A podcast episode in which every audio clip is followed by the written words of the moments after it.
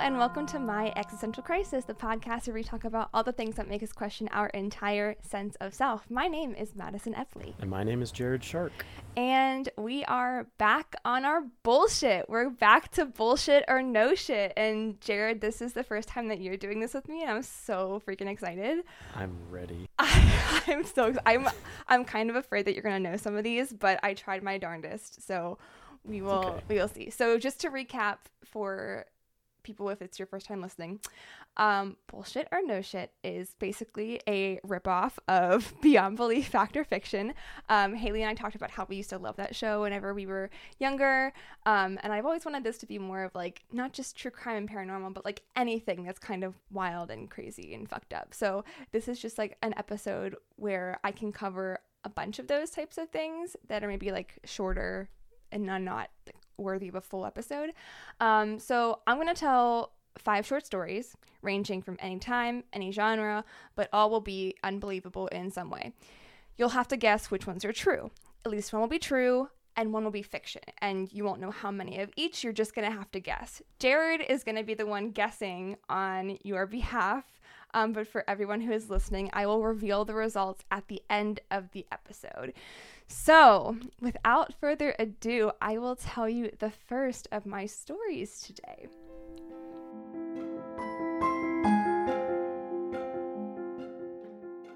So, this first one I have titled Don't Fall Asleep.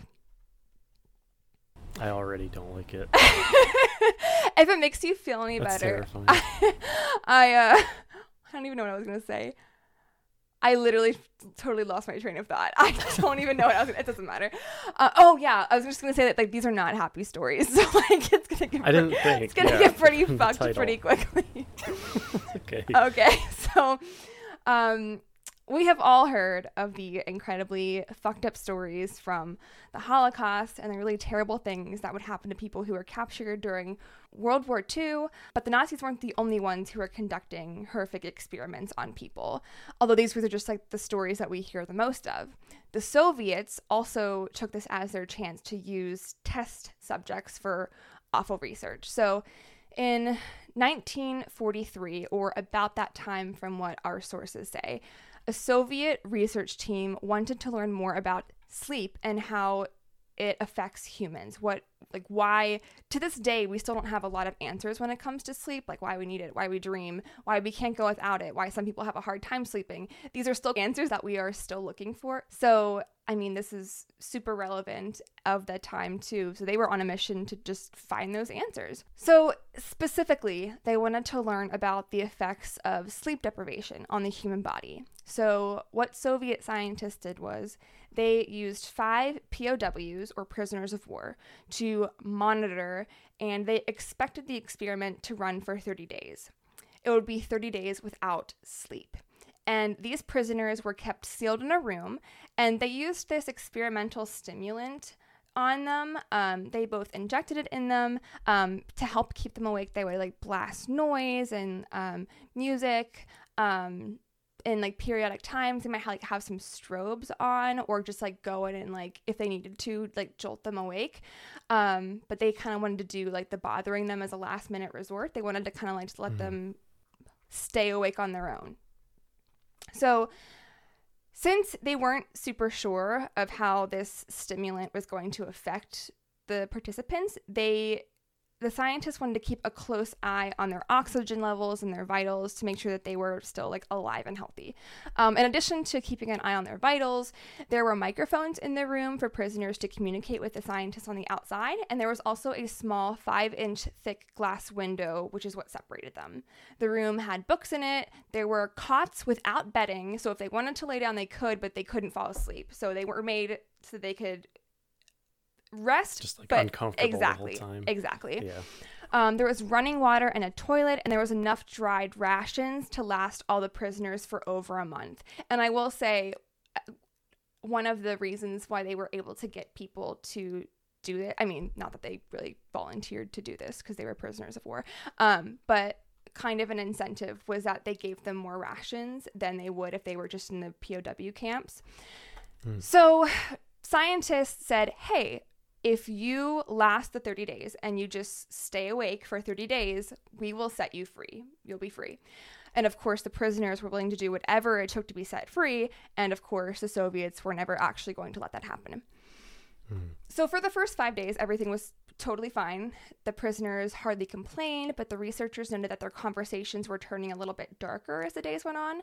They started to discuss more of their traumatic moments from their lives, friends who they had seen killed, people who they witnessed were tortured, or people who they had tortured themselves during the war, children being slaughtered innocently, etc. Dark things, terrible things, war stuff. By day six, the prisoners started to get super paranoid with each other. They would um, turn away from each other, kind of like hide their rations, even though there was plenty for everybody. Um, they would whisper into the microphones to the researchers. They thought that they could kind of somehow win the trust of the scientists if they would like turn on their fellow researchers and kind of make it seem like they were on their side. Um, and this lasted for days. So on the ninth day, this is when the first prisoner started to scream and he screamed for three hours. He would pace around the room, just constantly screaming until his voice was hoarse. Um, even whenever his voice was hoarse, he still continued screaming, or at least trying to, um, even though like all he could really get out were squeaks. And from this, the researchers suspected that he had torn his vocal cords. Also, slight tangent vocal health is very important, people. Don't abuse your voice. You Yeah. only have one PSA over. Cool. Okay.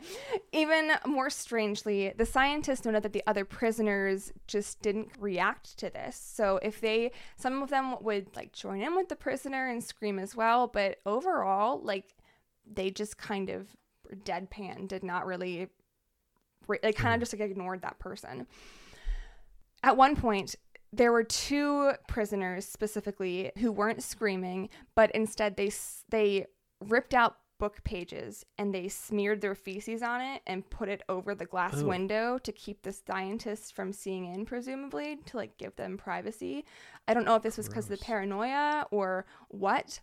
Um, but soon after this, the screaming kind of stopped, and so did the paranoid whispering. They just got kind of really quiet. So they did, they were still able to see in despite like the pages being up there.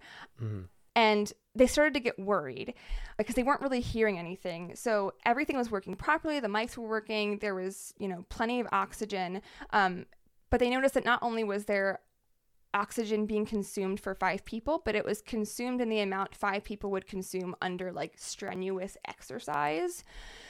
So it's day 14 now, and they're worried. So they're like, hey, this is the point where we're going to interfere. Like, we're going to step in, make sure that like everything is okay. So they use their intercoms, mm. and there was like, hey, I need you guys to react. I need you guys to make. I need to make sure that you guys are awake. You guys are going to be like messing up this experiment if you're not Yeah. and they didn't really hear anything. So they're like, okay, it's time for us to go in and like we have to intervene. So they announced this on the intercom that hey, we're going to be coming in. And immediately the prisoners started to scream again and beg to stay in the room. They weren't sure what to do, the researchers, so they barged into the room so that they could rescue them or whatever they wanted to do with them. yeah. But the prisoners began to scream even louder. They were begging for the stimulants to be given to them again. Um, they wanted to, to stay awake. They were afraid of going to sleep. And they did find one of the prisoners dead whenever they entered. Only four out of the five were actually alive. They noticed that the food rations had hardly been touched past day seven or eight. Um, and they noticed that there were like chunks of flesh from the dead man who were like kind of ripped off.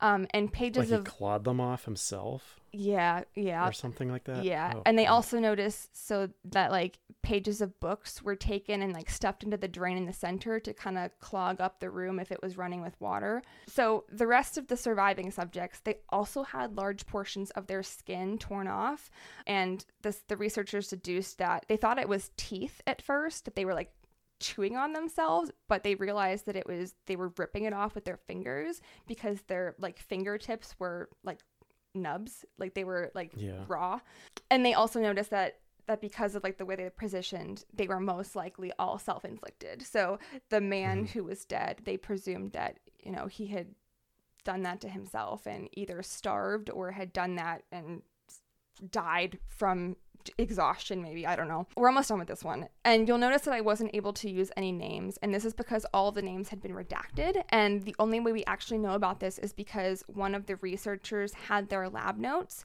Um, it was found in a bunker towards the end of the Second World War, and his name was also redacted, but there were dates on them, and it had the initials OO on them, which we think is because this research was part of Operation Osoaviakhim. I think that's how you pronounce it, which was a secret Soviet operation that partnered with the Nazis during World War II.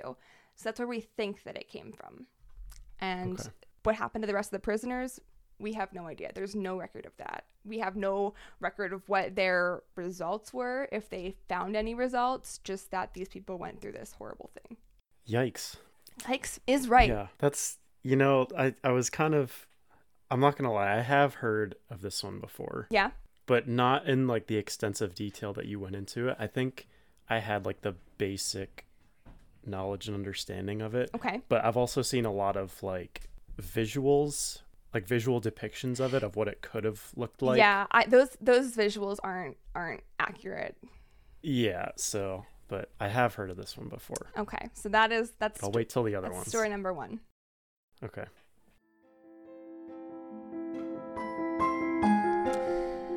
This next one is called "Do You Really Want to Know?"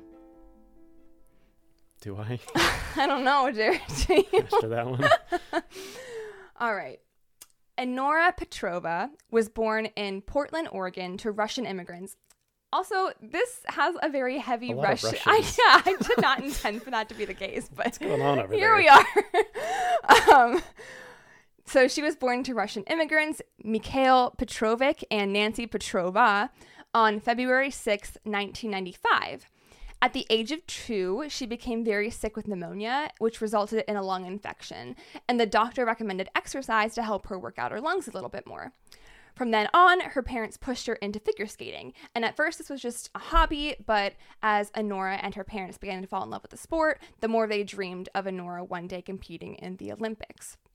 And Honora loved this. She lived for competing. Her training regimen was so intense that she would wake up early before school to get an hour or two of practice time in, go to school, and then have more practice after school. So she was fully dedicated. Her parents even hired her own personal figure skating coach, a man named Sergio Kozlov, to help her train for competitions. And again, this was rinse and repeat. This was her life, and she loved doing it. Some might say this was too much for a child, but she was all about it. She was dedicated to improving.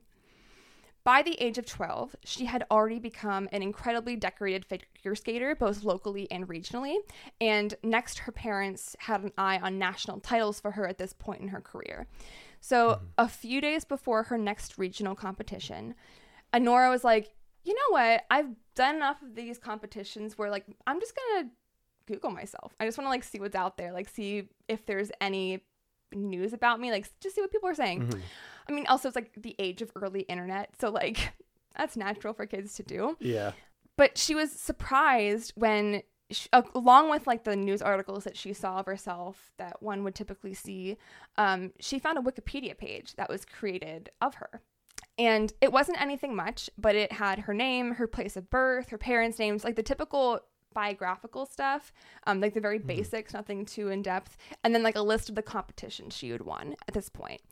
Again, all of this was pretty standard, nothing like that you couldn't find in news coverage from her, from like newspapers or television or whatever. There was one thing that she did notice, and that it listed her as the winner for an upcoming regional competition. And obviously, this hadn't happened yet. She had not competed yet. So she thought maybe like someone was just trying to encourage her. And she wasn't the one who made the page. So she thought like maybe her parents did it. But when she asked them, they denied it. Although they, they did think it was very sweet that someone was keeping up with their daughter's accomplishments and like was following her and her career so far. Um, it kind of like gave them excitement about like, yeah, she's this budding figure skater. A few days later, she ended up winning her regional championships, just like the Wikipedia said. So she kind of made this her routine. So like like a couple days beforehand, like she would look it up to like see if she was on there, see if someone had updated it about her, and she was usually on there. She made this a routine occurrence before every one of her competitions to help motivate her to do her best. And each time the wiki page was always updated in advance with her rankings mm-hmm. and like what she got. So, fast forward on March 7th, 2011, just days after she got her driver's license, Anora got into a car accident just before a really, really big competition. She was supposed mm-hmm. to be mm. on her way to skating practice before school, but she decided that she was going to skip that day and meet her boyfriend before classes started. Her parents were furious that she lied to them for skipping her lesson, but they were really mostly just relieved that she was okay and pretty much yeah. unscathed. Um, and despite her being relatively unharmed, she did have a sprained ankle and a concussion and was still injured enough to not be in a position to compete the following week. So she was obviously devastated. So were her parents. She'd been training especially hard for this one, which is exactly one of the reasons why she felt comfortable enough to miss a day of training. And the day of the competition passed, and Anora realized that like she never checked online like she had normally done before competitions for the extra mm. motivation um, since she wasn't going to be competing. So, out of curiosity, after the competition, she went to check and saw that the wiki page had been updated, but it was very different. It still had the typical biographical notes at the top, but when she went to look in the notes for her most recent competition that she missed, instead of her stats and ranking, it said, quote, Anora was unable to compete because she is a greedy, petulant whore who would rather do her leg spreading in bed than on the ice. Oh my god. Yeah, not good. Jeez. It gets worse. so this is this is the first time anything besides stats and rankings and biological information, really anything personal, appeared on the page. It was mm-hmm. just super simple beforehand. So she was shocked and horrified and embarrassed she thought maybe this was just like at first she thought it was like a fan keeping up with her success, but this was very different. This felt very menacing. Um, she was able to create an account for herself and change the page, but every time she would change it, it would just change back a couple hours later. Like whoever was updating it was on it. She didn't tell her parents about this at first, and when she eventually did, she kind of downplayed it a little bit, and they kind of just chalked it up to just like bullying they didn't like who are they going to go to? Like my someone said mean things about my kid online. Like yeah. it's kind of hard to do, report really. like who do you report that to? Yeah. So she tried to just put this out of her mind and focus on her next upcoming competition. After all like this was just a page on the internet. Probably nobody besides herself checked this and whoever is updating it. So weeks later she was back to training back to prepping for her next meet but her ankle still wasn't quite right from the accident she was still optimistic about how she would perform in the next competition, and again, she decided to not check her Wikipedia her Wikipedia page just in case that comment was there again. She didn't want it to like get mm-hmm. in her head and upset her. Unfortunately, her ankle wasn't able to support her during one of her jumps. I think it's called like a toe jump or something. It's like one of the most difficult yeah. ones. And her ankle kind of rolled and she fell to the ice and which obviously resulted in her landing last place.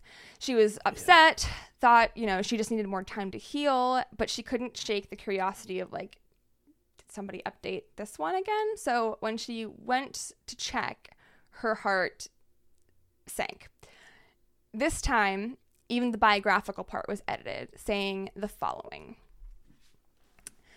Quote, Anora was despised by her parents as her existence was due to an unplanned pregnancy after a night of intoxication. Anora is disliked by all who knew her, especially those who spent the most time with her. She is a greedy, selfish pig who only cares about herself.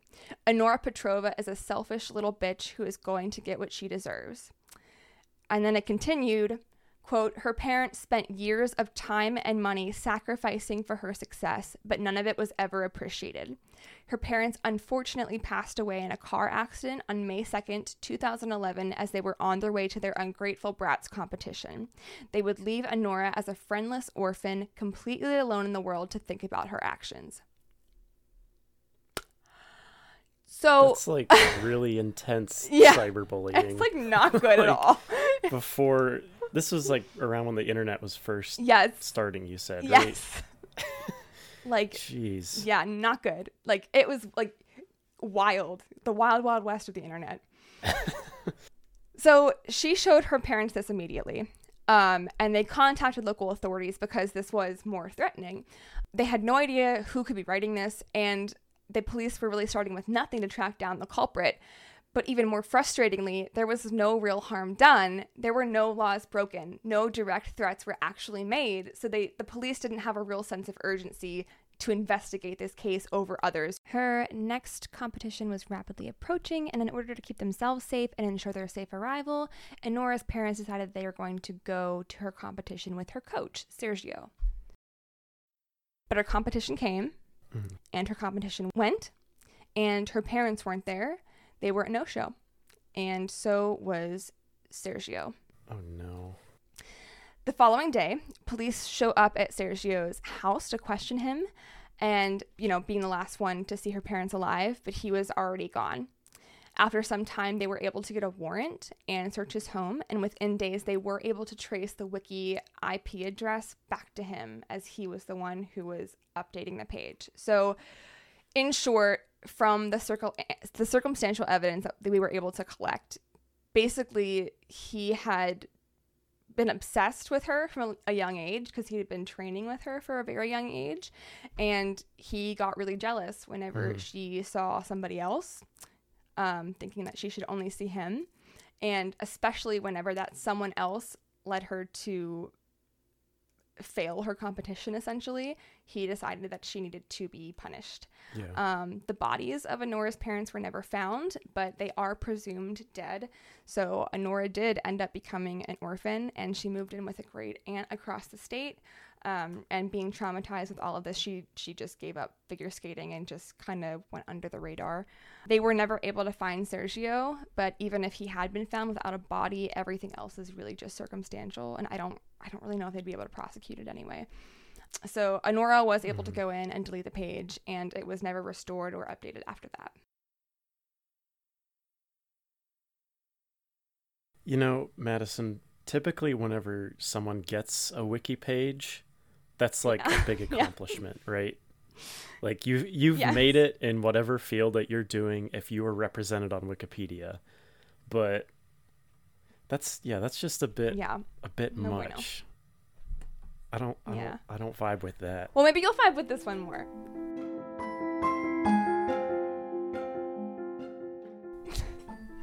so this one isn't as Okay. bad. It's called. What's the Scoop?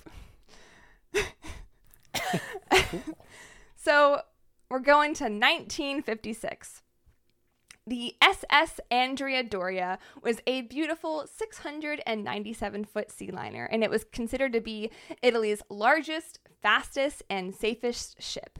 There were three swimming pools on the decks for passengers to enjoy, and it was actually dubbed a floating art gallery due to its paintings, tapestries, and murals.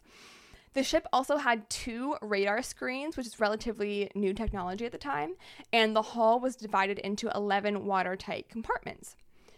Having already completed 100 transatlantic trips safely, there was no doubt whatsoever that the 101st trip wouldn't be the same. But as we know from history and ships, nothing is guaranteed out on the ocean. hmm So, on July 25th of that year, the ship set sail off the new eastern coast of the US in heavily trafficked waters. Basically, a lot of ships were going through those parts. The same day, a, fa- a 524 foot Swedish liner called the Stockholm took off from New York to go home to Gothenburg. Soon after, a heavy fog rolled in, but neither ship was following the proper rules of the road for ocean travel. So the first ship, the Andrea Doria, they did follow protocol for the most part. The captain slowed the ship down and turned on the fog whistle, but they still wanted to stay on the schedule, so he only slowed the speed down a little bit, but not as much as he should have. That was at least better than the Stockholm, who did not take any precautions. Um, not only did they not take their proper precautions, but they also went more north of their intended route in hopes of shaving off time for its journey.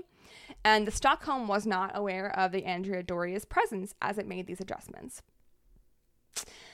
Both of the ships, again, were equipped with radar and they were using it properly, properly, but it seemed like they both misinterpreted what it was telling them, or at least one of them misinterpreted something. Mhm. For some reason, they did detect each other, but it seems like someone misread it and inadvertently steered the Stockholm right into the Andrea Doria instead of the other Ooh. way.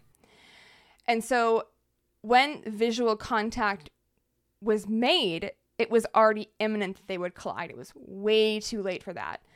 So both ships did what they could to try to turn and stop movement or go backwards, but at 11:10 p.m., the bow of the Stockholm plowed directly into the side of the Andrea Doria, penetrating 40 feet into the side, where it remained for a few seconds and then rebounded out, leaving a giant hole in the Doria.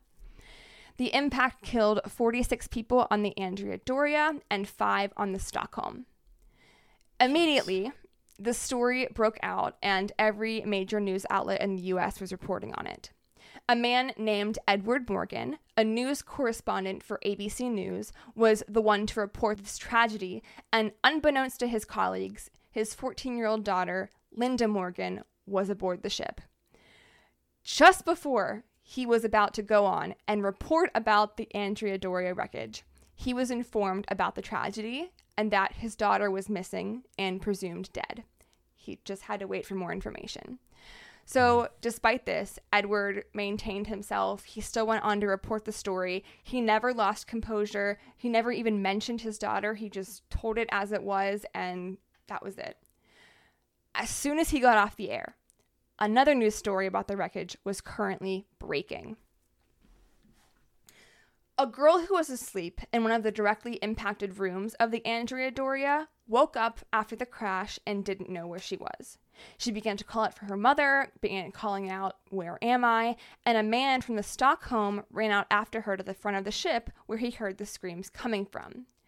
And when he reached her, he couldn't believe what he was seeing. So, on the bow of the Stockholm, on the very front that ran into the Andrea Doria, was a mm-hmm. bed. And the bed in that was a relatively unhurt 14 year old girl named Linda Morgan, the news anchor Edward Morgan's daughter. So, when the Stockholm rammed into the side of the Andrea Doria, the bow scooped up the bed Linda was on, dragged it deeper into the ship, and then whenever it finally bounced out, it brought the bed and Linda on it. Linda Morgan was dubbed the Miracle Girl, and Edward went on to report about her survival then. She only had a broken arm and was later reunited, reunited with her mother, who also survived the wreckage. In the second news break, Edward did discuss his daughter's miraculous survival. He talked about his difficulty delivering the news whenever it was about somebody he loved, but especially his daughter. And Linda went on to make a full recovery, but she did suffer from survivor's guilt as her stepfamily, her stepfather, mm-hmm. and her half sister were killed in the wreckage. Poor guy. Not knowing for that long. That's got to be I know. Like you like go on the news and just make sure like everything is okay. put on a like brave everything- face. Yeah, that's awful.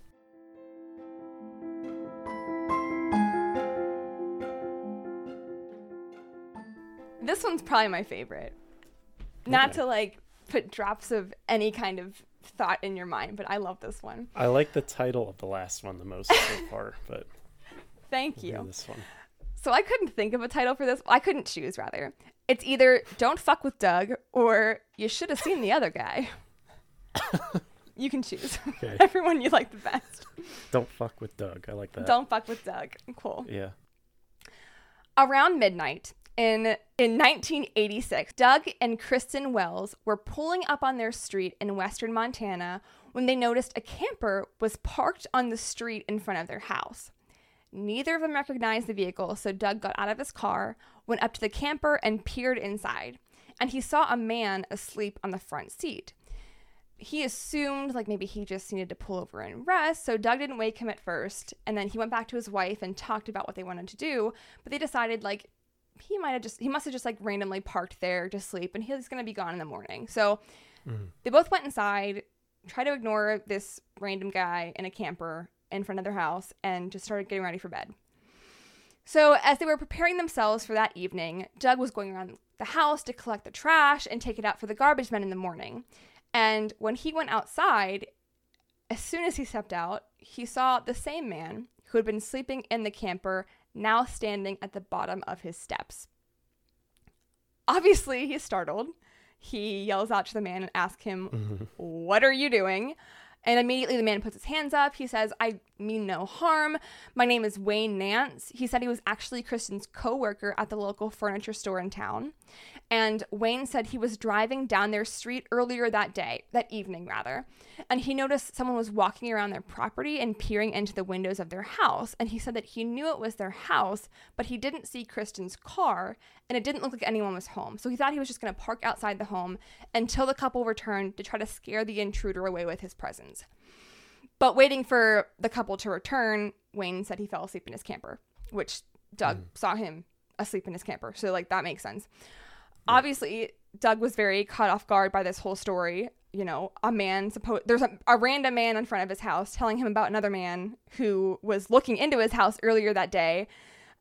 So he just doesn't know what to think. So Doug is like, so is it, did you see the man after this? Wayne says no, it was too dark and he didn't have a flashlight. But Wayne suggested, hey, why don't you grab some flashlights from inside the house and I'll help you look for this guy on the property. So Doug agreed and welcomed him inside while he was like finding the flashlights. But the minute Wayne stepped in the door behind Doug, he closed the door, took out a metal pipe he was hiding, and bashed Doug with it over the head. Oh. Sneak Startled, yeah, startled, obviously, like, what the fuck? Doug turned around Yeah. and Wayne hit him again, this time in the front of the face, directly with the metal pipe. Ow. and before long, the two of them were struggling on the ground. Kristen obviously hears this commotion, comes running down the stairs to find her husband, bleeding profusely from his head on the ground, trying to protect himself, while her mm. coworker, for some reason, is standing over him by the door, just beating the shit out of him. So before she could do anything, Wayne noticed her, pulled out a pistol, and told her that she had to tie up her husband's arms and legs. Again in shock she doesn't know what's happening just that her random coworker is here beating up her husband. She thinks like this has to be just a robbery. It's going to be over once he takes what he wants. So she mm-hmm. ties up her husband as she was told. Wayne then takes kristen back up to their bedroom and tied her up as well. After that he comes back downstairs to doug pulls him down to the basement and ties him to a pole this is where Wayne continuously savagely beats him with the metal pipe before finally pulling out an, an eight inch blade and stabbing Doug deep in the chest with it. And immediately, as soon as Doug is stabbed, he slumps over and Wayne presumes he's dead. So takes care of Doug, but he hears some shuffling upstairs. He's like, fuck, I gotta get to Kristen. So Wayne runs upstairs to Kristen, finds that she has partially undone her restraints and was reaching for the landline. So he jumped on top of her, was able to restrain her again, tie her up again, and this time, when he was finally confident that she wouldn't escape, he went back down to the basement to make sure Doug was actually dead. And again, Doug was slumped over, the same position he was left in, assumed dead. Mm-hmm. But he wasn't. Don't fuck with Doug. Don't fuck with Doug. Wayne went back upstairs, this second time to assault Kristen, and despite his horrific head injuries, stabbing in the chest, and overall damage to his body, Doug was able to wriggle out of his restraints, hobble over to a workbench that he had. And see, what Wayne didn't know was that Doug was a gunsmith and he had a rifle right there on the workbench. So Doug loaded it with the one round that he had, walked up the stairs, scanned the ground floor for Wayne. Didn't see him on the ground floor, but he heard his wife screaming from their room upstairs. So, again, very calmly, rifle raised, he made his way up the stairs to the second floor. For reference, their second floor hallway had a right and a left side that both of them were out of mm-hmm. sight from the stairway. So you could hear people, but you really just saw the stairway. Yeah. So, as Doug has his rifle raised on the stairs, he hears his wife in their bedroom on the left, and he hears heavy footsteps running down the hallway to the landing where Doug is. Again, still can't see him, can only see the top of the landing. So Doug waits patiently until he has Wayne in his sights, and as soon as Wayne rounded the corner with his knife raised to come and get Doug, Doug fired one shot right in the stomach. Shocked at what just happened, Wayne staggers backwards while Doug, only having the one round, turned his gun around like a baseball bat and started to smash Wayne in as he continued to just like stumble and fall backwards down the hallway to where Chris- Kristen is. Yeah. So Wayne manages to get away briefly. He runs into their bedroom where Kristen is, still tied up, grabs his pistol, and fires three times at the door where Doug is now standing. The first bullet hits Doug in the leg, the other two miss, and Doug is unfazed. Simply walks up to Wayne and Got starts bashing his head in him. with his rifle. He actually beats him so hard and so many times that the stock of the rifle explodes and the metal of the rifle is bent like an L. At some point during Wayne getting savagely God. beaten, he drops his pistol. Doug sees this and he fires the remaining rounds into Wayne's head. Police and paramedics rush to the scene. All three people are taken to the hospital to be treated for their injuries. Doug and Kristen make a full recovery, while Wayne died the following day. So, like, what the fuck happened? Like, how? Who is this guy? What an alpha. like, what? God. What happened? So, the police are doing some digging to find out who this guy was and, like, why in the hell would he come into this guy's house and do this? For no reason, apparently. Well, it turns out he was a serial killer who was connected to at least six cold cases from 1974 to 1986. But now that he was dead and unable to confess, the actual number could be much higher. Hmm. That's the story. That was this was Wayne, yes. the, the serial killer. Okay. That's it sounds like a slasher movie It does, doesn't it? where it? like yeah, Doug just miraculously comes back on the brink of death and I know. just destroys this guy. Jeez, that's gratuitous. I like that one though. yeah, me too. Uh, it was very satisfying. Mhm. All right, so this is my last one. It's a little bit shorter, Okay. but I titled this one The Cost of Mercy. On September 28th, 1918, this is during World War One, British soldier Henry Tandy found himself in a trench in northern France. At this point, Henry was already considered a war hero, and he would go on to be the most decorated private soldier in World War One. Some of his past achievements were taking part in the First Battle of Ypres in October 1914 and the Battle of the Somme in 1916, where he was wounded in the leg. He went to Ypres for a few years after that and took part in a successful British capture, for which he earned the Victoria Cross. But all of these accomplishments, none of them is what he would be remembered for. This is what he is most remembered for. Again, we're in northern France on September 28th, 1918. After a very long day of fighting, our hero Henry was propped up on the edge of his trench, rifle aimed right at the German line. He was on the front line. It was hmm. dark, quiet, misty, basically the start of a horror story. But it was mm-hmm. very still. You could hear the crickets chirping, the leaves blowing. It was very tough to see through the fog. All of a sudden, he sees a figure staggering towards him in the distance, coming right at him through the mist. Instinctively, Henry raises his gun, but he doesn't shoot because, you know, being a good soldier that he was, he wanted to make sure that who he was aiming for was actually the enemy. Who knows? Mm-hmm. It's dark. It could be one of his own injured men staggering to camp from the other side. Right. So he is waiting patiently with his rifle. Minutes, still pointed at the figure, so quiet. Henry finally makes him out to be a badly injured German soldier. It appeared he was unarmed, and it seemed like he was very disoriented, clearly not realizing he was walking directly into the line of fire, not alone mm-hmm. directly at a soldier whose gun is aimed at him in a trench. So Henry was able to confirm, yes, this is the enemy. So Henry pointed his rifle right at the soldier's heart and got ready to fire. He waited until the soldier staggered closer, and when they were about 30 meters apart, the German soldier finally spotted Henry and realized his mistake. But instead of running away, the soldier just stared at Henry and kind of just seemed to accept his fate on that night that he was going to hmm. die. Henry had shot many men before, but he was struggling with whether or not he should actually shoot this unarmed man who was injured. It, it felt like a cheap, unfair shot to a pathetic man. He's unarmed. Like he, not only is he Yeah. unarmed, but he's injured. So Henry took a moment, Rifle still drawn. He's thinking about what he should do. He looks to his left, he looks to his right to make sure nobody else is going to watch it to witness it, and he lowers his gun at the German soldier.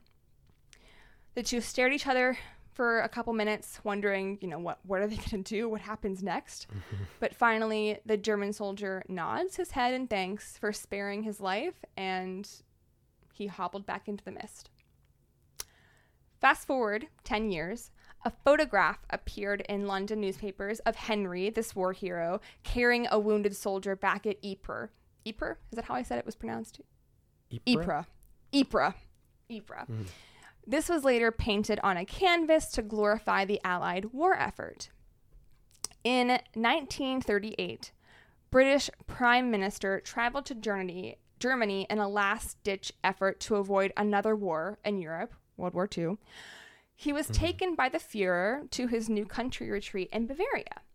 And there, Hitler showed Chamberlain his copy of this painting, and he commented, That's the man who nearly shot me. That man came so near to killing me that I thought I should never see Germany again. Providence saved me from such devilishly accurate fire as those English boys were aiming at us. So the injured soldier, the one Henry spared, was Adolf Hitler. Ugh, Henry, you should have uh, should have made a different choice there, bud. I don't know. I think a lot of people would have been much better off. Well, yeah, I you know I'm having a lot of trouble thinking about whether or not most of these are true or whether or not most of them are false. I was hoping But- that you would have a hard time. Yeah, I think I, I have a good idea. Okay. I tried hard to make the fake ones seem real. I did like research on places and like historical things and Yeah. just like embellish them and make them feel like they could be more plausible. But okay, so the first one was called Don't Fall Asleep, and that one was about the experimentation on POWs during World War II. Mhm. Uh, what are you thinking, Jarod? True Oh, or so we're doing one at a time. Okay. Yeah. So yeah, I have heard of this one before. But again, the only thing that I'd known about it was they had this really disturbing picture because it was like the Russian sleep experiment. That was this big thing. Mhm. Um, and it was exactly like what you were talking about. But then they found that that visual was this like really creepy, albeit like human like Halloween decoration Yeah.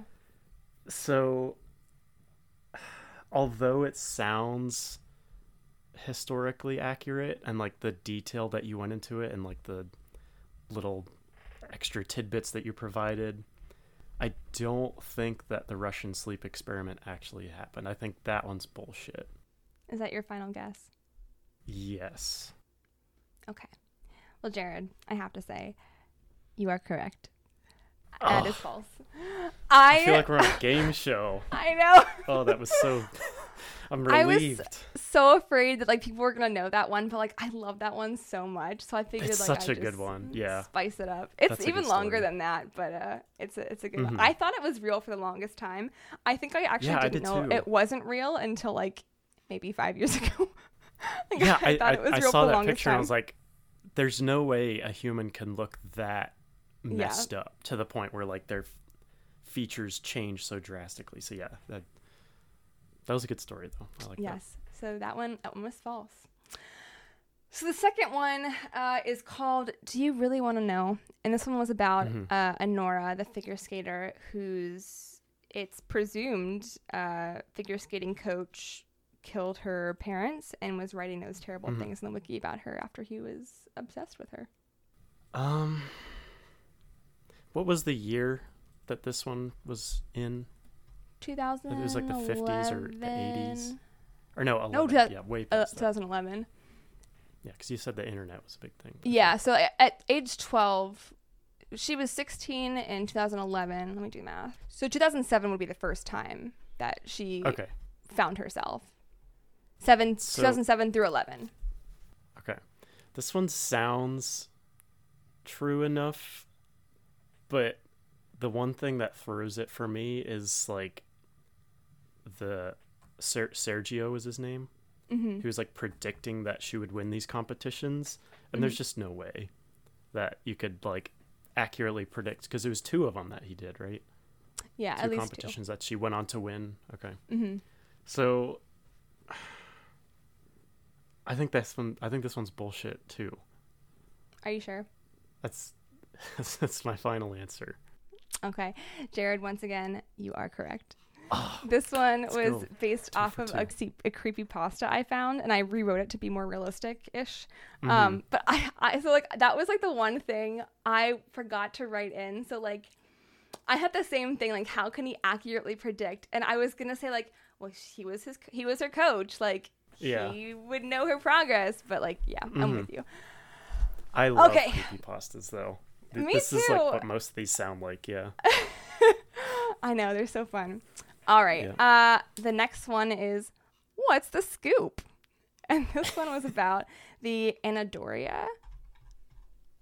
Is that what it was called? The two ships. Yeah. Yes. And the and the, Stockholm. the Stockholm and the Andrea Doria and them colliding and then the news reporter Mhm. whose daughter was miraculously saved. I'm just. This one's bullshit. Yeah.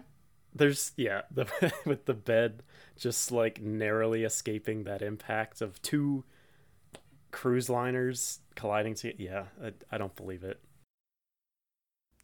Well, final answer. Jarod, you are once again not once again. This is this is a true story. Oh, okay. Well, a true story. how? So like what How so does that happen? It lu- scooped the luck. bed up and yeah so like what, what happened so it was like a couple stories i guess that it rammed into the ship it ran into the side Uh-huh. of it so i guess whenever it rammed in it i don't know how bowels are shaped but however it was shaped it it came up and like pushed her further in and then like pulled her back out and she was just like Okay. Miraculous i don't know the- that's what the explanation was but that was you can see I like was the, most the, the confident on crash this one. yeah, I saw your face. You're like, mm, okay. Yeah, no way. All right. Yeah, so that one was one. that one was true. Okay, number four. Don't fuck with Doug. The guy who Yeah. just seemingly like does not die. I really, really like this one. I don't. I feel like I'm. I'm really skeptical about all of these okay, because I feel That's like fair. there's there was one true and then the rest are false, or maybe there's two. You know, I just wanted to know like where Wayne got all these weapons from. First he had like the pipe he brought in, then he had the pistol, then he pulled out his eight-inch blade. it's like Clue. He He's had just all of the weapons in his pocket. yeah, he's got just pulling out of random the lead places. pipe. He's got the knife. He's got the gun. It's like got all the weapons from Clue. I think this one's bullshit. Yeah. Final guess. I'm gonna ask you if it's your final guess Yeah. after everyone. so I'm gonna if Yeah. you're hesitating. Okay. I'm just gonna be really skeptical on these. This one's Okay. bullshit. All right, Jarod. This one is true. Okay, well, I'm really glad that I'm wrong about this because Doug is my hero. Isn't that awesome? I Yeah. love this one. yeah, Doug. Doug is the uh, is the hero, and that man was presumed to be a serial killer. Crazy, crazy stuff. All right, very last one. The cost of mercy, number 5 Mhm. What is your guess? Oh, this sorry. This was the uh, Hitler was almost killed in World War One, but Yeah. he was saved. I so I'm really really bad at history, Okay. like laughably so. Jarod, I was in And your I- AP history class. I know. I'm kidding. I'm, kidding. I'm also It was really bad terrible. it's my worst subject, so I can't for the life of me remember if Hitler was actually a soldier in World War One. Okay. I know he went to art school and did not do very well, Yeah. Then he got really bitter. but I've already got two of them wrong. I can't. I need to get at least above Fifty percent. what sixty percent, Yeah. something like that. Okay, so I think this one is true. Final answer. I think that Henry spared Adolf Hitler. Yeah, I think this one's true. No shit. So this one is actually undetermined, but leaning towards Oh. true. So it's still you would have Okay. gotten it either way. I would have given it to you either way. All right.